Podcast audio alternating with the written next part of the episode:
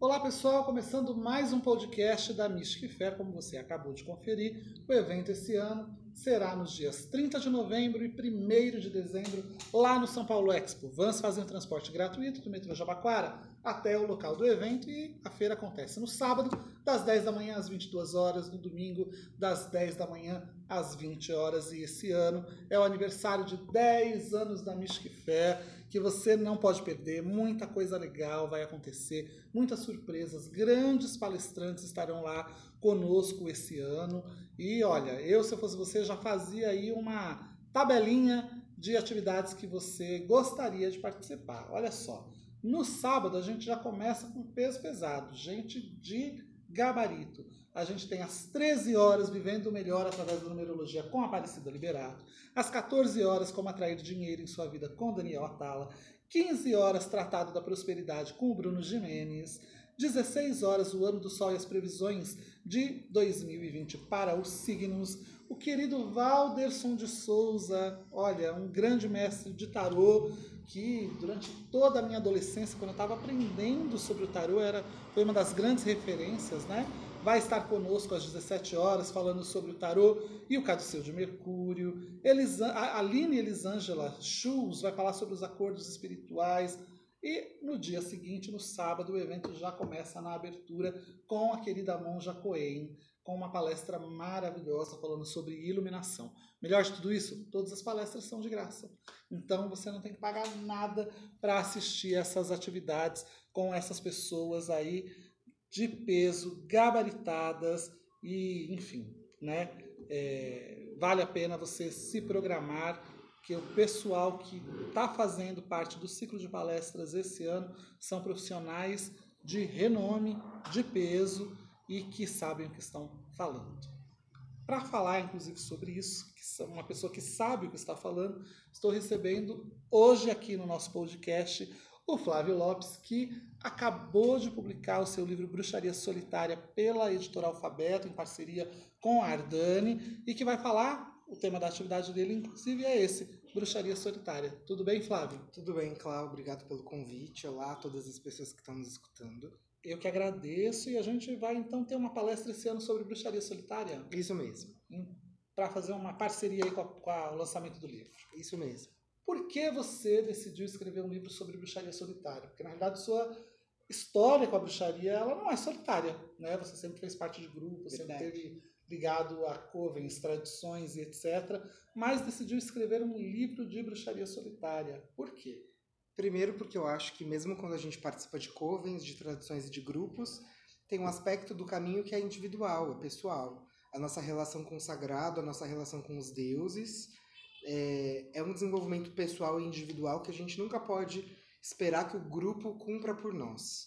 Então eu acho que todo bruxo, em algum nível, é um bruxo solitário mas eu também decidi escrever esse livro para compartilhar um pouco da minha experiência, de tudo aquilo que eu aprendi dentro dos grupos dos quais eu faço parte e para estabelecer um diálogo com a comunidade, para ensinar um pouco para as pessoas aquilo que eu aprendi nessa trajetória. Incrivelmente, né, a bruxaria ela é uma religião de comunidade, é, onde você, desde o início, aprendia ela dentro das tradições, dos covens, mas alguma coisa no meio da história mudou é, a realidade da Wicca e hoje ela é muito mais praticada através de membros solitários, de pessoas solitárias, do que pessoas dentro de uma comunidade, né? Por que, que você acredita que isso aconteceu no decorrer da história da arte? Eu acho que é, a Wicca vem respondendo uma necessidade do ser humano do nosso tempo, que é a eliminação dos, é, dos intermediários espirituais. Então, dentro do nosso caminho, cada pessoa pode se tornar um sacerdote, uma sacerdotisa de si mesmo, do seu próprio caminho, sem a necessidade da figura de um intermediário. Eu acho que isso é muito positivo por alguns lados, mas por outros lados isso cria algumas dificuldades e alguns problemas. É, e eu acho que esse grande boom da bruxaria solitária vem respondendo essa necessidade das pessoas de um contato direto com o sagrado. E foi pensando nessas pessoas e nessa necessidade que eu escrevi o livro. É, eu, eu acho bastante interessante porque hoje você tem mais pessoas querendo entrar em covens do que covens para receber as pessoas, né? É, covens sérios covens que você possa referendar o trabalho, mas o mais interessante, além de tudo isso, é que a bruxaria é uma das poucas religiões que dá a oportunidade de você é, se sentir membro, se sentir parte dela sem necessariamente estar dentro de uma comunidade, né? Se você observar, todas as outras religiões, elas incluem uma comunidade de verdade. Sim. Não há possibilidade de você praticá-las isoladamente, quer dizer, você até pode ter os seus momentos de conexão com as forças, através de uma oração, de uma reza ou qualquer coisa nesse sentido, mas a prática, o exercício dela é em comunidade. E a bruxaria ela não é dessa maneira, né? Você acha que é, isso também é uma das razões que acaba atraindo tantas pessoas é, para a prática da bruxaria? Porque nesse mundo que a gente vive hoje é difícil, né? Você conseguir ter uma disciplina ou tempo suficiente para você colocar todo mundo na mesma sintonia, todo mundo poder fazer o ritual no mesmo dia.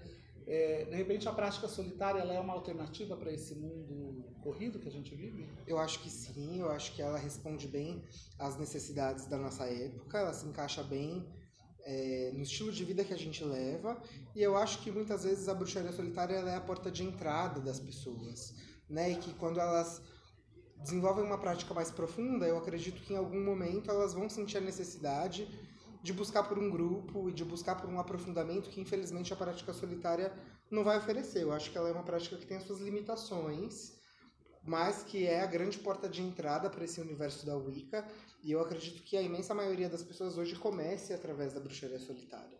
Se você tivesse que pontuar as principais diferenças entre a prática em coven e a prática solitária, quais seriam essas diferenças e por que uma é melhor do que a outra ou vice-versa? É, bom, a prática dentro de um coven, de uma tradição, torna uma pessoa um sacerdote ou uma sacerdotisa daquele caminho. Enquanto que um bruxo solitário não é um sacerdote nem uma sacerdotisa, ele é apenas um praticante daquela religião. Ele vai ter uma relação de devoção com os deuses, vai observar os sabás, os esbás, vai manter suas práticas mágicas, mas ele não é um sacerdote ou uma sacerdotisa daquele caminho. Eu diria que a prática solitária ela é bastante atraente para as pessoas porque ela dá uma certa autonomia para as pessoas, então elas podem praticar quando elas quiserem, da maneira que elas quiserem, elas podem estudar os assuntos que mais as atraem, mas ao mesmo tempo aqui a gente encontra uma desvantagem, porque muitas vezes os bruxos solitários carecem de um treinamento estruturado. E aí nessa falta de um treinamento estruturado, muitas vezes os bruxos solitários acabam recorrendo a outras religiões ou a outros caminhos espirituais para suprirem uma, uma lacuna de informações ou mesmo de um treinamento prático que como bruxos solitários eles não tiveram. Então, nesse sentido, eu diria que a prática em grupo ela vem preencher essa lacuna, né? Então ela oferece para as pessoas um treinamento que é estruturado, que já foi testado e aprovado por uma geração de outras pessoas, às vezes por muitas gerações de pessoas que mantiveram aquela prática. E eu não acho que tenha uma melhor ou pior. Eu acredito que a transmissão de conhecimento é, de mestre para aprendiz, ela continua sendo a melhor maneira das pessoas obterem informações de qualidade e desenvolverem uma formação espiritual profunda. Mas eu também acho que existem pessoas que não têm essa vocação por uma prática de grupo, por uma prática iniciática, para se tornarem sacerdotes ou sacerdotisas. Existem pessoas que querem apenas manter sua devoção aos deuses, observar a mudança das estações do ano sem esse comprometimento que uma iniciação implica. Então eu acho que são dois caminhos diferentes para pessoas que têm necessidades espirituais diferentes. E você acha que uma pessoa começa num caminho tem dificuldade de se adaptar a outro caminho quando decide fazer uma transição? E você acha que a bruxaria solitária ela é o começo e o fim de todo caminho? Porque eu acho, eu tenho essa sensação. Eu tenho também. É, eu acho que as pessoas elas começam, a maior parte delas, né, se solitariamente, é, adquirindo os conhecimentos através dos livros e praticando.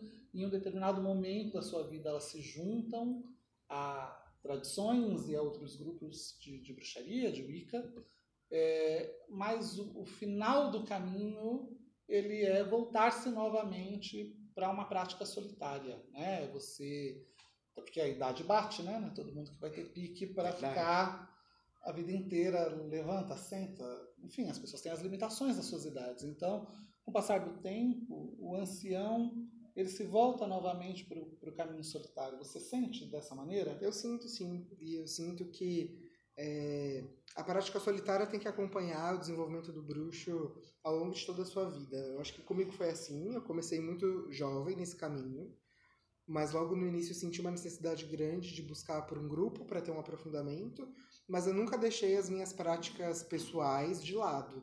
Hoje eu faço parte de diversas tradições, eu estou vinculado a diversos grupos de bruxaria, e mesmo assim eu não deixo as minhas experiências pessoais e particulares e da minha relação pessoal com o sagrado de lado. E eu acho que naturalmente isso acontece, porque à medida em que as pessoas vão se aprofundando no seu caminho, elas começam a ter a sua própria maneira de fazer as coisas, elas passam a depender menos dos rituais. Né? E a gente até diz que a gente pratica rituais para que a gente chegue num estágio do nosso desenvolvimento em que eles não sejam mais necessários. Então eu acho que à medida em que a gente vai amadurecendo espiritualmente, a gente vai desenvolvendo uma outra relação com o sagrado e eu acho que isso vai se tornando cada vez mais personalizado mais individualizado. E essa é uma das belezas do caminho. E quais as armadilhas que você acha que as pessoas elas podem se deparar no decorrer da sua busca espiritual em um caminho solitário? Coisas que elas deveriam evitar ou, enfim. Eu acho que existem vários perigos que uma pessoa que pratica bruxaria solitariamente é, tem que tomar cuidado. O primeiro é que na bruxaria a gente pratica magia. E todos os caminhos que praticam magia, eles são muito atraentes para as pessoas. E muitas vezes essas pessoas que se voltam para a prática da magia, elas se voltam a isso justamente porque elas se sentem desempoderadas na sua vida. Então são pessoas que de alguma maneira se sentiram à margem da sociedade no seu crescimento, na sua adolescência, é, na sua vida adulta e que de alguma forma sentem que não têm poder. E aí elas se voltam para a magia para recorrer a esse poder. E aí isso pode criar uma ilusão é, de poder e fazer com que essas pessoas rompam com a realidade. Então elas vão se voltar à magia não para que elas tenham um desenvolvimento espiritual, não para que elas cresçam enquanto ser humano, mas para que elas não tenham que lidar com as suas próprias feridas, com as suas próprias dores. Então elas se refugiam no círculo mágico para não lidarem com a vida social delas. E aí a bruxaria deixa de ser um caminho de crescimento pessoal e de desenvolvimento espiritual para ser simplesmente uma máscara para que essa pessoa se torne alienada sobre quem ela realmente é. E a proposta da bruxaria é exatamente o oposto. A bruxaria é um caminho de autoconhecimento. A bruxaria não tem que ser confortável o tempo todo. Acho que nenhuma prática espiritual serve para ser confortável o tempo todo, porque se a gente quer despertar, se a gente quer se iluminar, a gente precisa passar por coisas desconfortáveis. E muitas vezes o bruxo solitário, como ele está sozinho, ele não tem parâmetros é, para determinar se ele está trilhando um caminho de desenvolvimento ou se ele está simplesmente se iludindo e se alienando. Legal, legal. Você acha também que às vezes acontece de algumas pessoas optarem pelo caminho solitário porque elas não querem se submeter a determinadas regras que os outros colocam, que os próprios, o próprio caminho muitas vezes coloca, é, e às vezes fica nessa de que ah, eu pratico solitariamente porque eu estou no caminho de independência, mas na realidade é para não sofrer um confronto, muitas vezes inevitável, no processo de evolução? Ah, com certeza. Eu acho que é uma característica da nossa época, não só na bruxaria, mas a bruxaria sofre com esse sintoma, onde há uma rejeição muito grande às figuras de autoridade. Justamente porque a gente vem de um momento histórico de muita opressão das figuras de autoridade, principalmente no contexto religioso, né, onde a gente viu que a religião foi usada para manipular as pessoas, para controlar as pessoas. E aí hoje a gente vive o outro lado do pêndulo, o outro extremo, que é uma rejeição completa às figuras de autoridade, como se as pessoas que vieram antes de nós e que estivessem há mais tempo nesse caminho não tivessem nada para nos ensinar. E aí muitas vezes eu acho que as pessoas se voltam à bruxaria solitária justamente para tentarem se, se equiparar com as pessoas que estão aí há mais tempo e que trilharam um caminho de um caminho formal, né, de desenvolvimento dentro da arte, e elas não se submetem a essas hierarquias e não se submetem a serem aprendizes para já se colocarem numa posição de professores. Então eu acho que esse é um sintoma do nosso momento, não só da bruxaria. e também porque hoje em dia né, é tudo muito fácil, né? Antigamente conhecimento para você ter acesso a determinados conhecimentos, você precisava conhecer pessoas que tinham esse conhecimento. Exatamente. Você não acessava um Google e tinha acesso a milhares de informações para se autoformar. Sim. Né? Só que o que, que acontece é que essas pessoas, elas muitas vezes elas esquecem que aquele conhecimento que está no Google, ele não foi plantado ali magicamente. Exatamente. Pessoas precisaram existir para que aquele conhecimento estivesse ali. Exatamente. Né? Pessoas são guardiãs desse conhecimento e que escreveram, falaram, compartilharam, e por isso ele está ali. Então, na realidade, é, o, o, o, discipulado, que é você receber o conhecimento de outra pessoa, ele nunca deixou de existir, nem nunca vai deixar. Porque precisa ter um fator orgânico, humano, para você ter acesso a uma fonte. Né? É, é, e as pessoas muitas vezes esquecem disso, né? Elas acham que, ah, eu não preciso de ninguém para ter acesso a um determinado conhecimento. Ela vai lá no Google e ela acessa aquele conhecimento. Só que o computador ainda não tem a capacidade de criar um, conjunto de, de, de, textos e de compartilhar conhecimentos se isso não vem de uma fonte, né? Mas é engraçado, né? Que hoje a gente vive uma era em que a informação está muito disponível, mas ao mesmo tempo a gente tem pessoas que não são críticas para discernir né, que informação é boa, que informação não é. As pessoas estão com uma preguiça de pensar muito grande. Talvez a gente tenha tanta informação, mas pouco pensamento. Mas será que elas absorvem também isso? Que é uma coisa que eu Então, exatamente. Pergunto, né? Porque hoje em dia diz que se você escreve mais que 120 caracteres, a pessoa ela não presta atenção. É, você faz vídeos de 3 minutos, é muito tempo. Né? Então, assim, qual é o grau desse conhecimento que as pessoas têm? Será que elas realmente param ali na frente daquele computador e elas acessam aquele conhecimento, interiorizam aquele conhecimento, ou só copiam, colam e transmitem sem nem ler, né? Uma coisa que às vezes é, é complicada. Você falou de uma da questão da hierarquia, né? A gente fala de uma religião que é uma religião natural, a bruxaria, a Wicca é uma religião que se baseia na natureza. É, há, um, há, um, rechaço tão grande da hierarquia, mas a própria natureza ela é hierárquica. Exatamente. Né? Você tem aí, você tem lá o o leão. Tem o bando do leão, aquele que sabe mais, que manda, que comanda. Você tem o bando. Cada casta de animal tem o líder, né? Da, da, daquele grupo específico. É, porque tem mais experiência, tem mais percepção, é mais forte, ou é mais velho, enfim. É, e aí na, na bruxaria as pessoas elas rechaçam a hierarquia e é, é elevam a, a a religião ao posto de uma religião máxima de contato com a natureza, mas esquecem desse elemento que é tão importante. Verdade. E eu acho que a gente precisa começar a pensar a hierarquia de uma outra maneira. A hierarquia não precisa ser uma hierarquia de dominação uhum. sobre o outro, mas ela pode ser uma hierarquia baseada em respeito. E eu acho que é isso que a nossa religião é, busca com a hierarquia. Nossa religião é uma religião que dá muito valor ao culto aos ancestrais, ao respeito aos ancestrais. A gente só faz o que a gente faz, a gente só sabe o que a gente sabe, porque os nossos ancestrais legaram esse conhecimento para nós. Eu acho que a hierarquia tem que surgir exatamente dessa noção de respeito a quem veio antes e pavimentou esse caminho para que a gente pudesse chegar até aqui. E na sua palestra sobre bruxaria solitária na Mystic Fair, o que, que as pessoas elas vão ver, o que, que elas vão poder conferir, como é que vai ser a palestra? Eu vou falar um pouquinho sobre o desenvolvimento do bruxo solitário e vou fazer uma sugestão de treinamento estruturado, que é exatamente o que eu proponho no meu livro. Então, praticar bruxaria não é só ter uma relação espiritual com os deuses, mas também é aprender uma série de conhecimentos e uma série de técnicas e exercícios e práticas que vão tornar essa experiência espiritual mais rica, mais completa. Então eu vou falar um pouco sobre esse desenvolvimento prático do bruxo solitário, que ele tem que treinar, o que ele tem que aprender, para que ele possa ter rituais mais profundos e para que ele possa ter uma prática espiritual mais desenvolvida. E a sua palestra, qual dia, horário e sala? A minha palestra acontece no sábado, às 19 horas, lá no Auditório 8. Então, olha, gente, se você quer conhecer mais sobre o Wicca, sobre bruxaria, sobre a religião da deusa, sobre paganismo, você não pode perder a palestra Bruxaria Solitária do Flávio. Coloca aí, eu estou falando pessoal, para todo mundo fazer a grade de atividades que quer participar.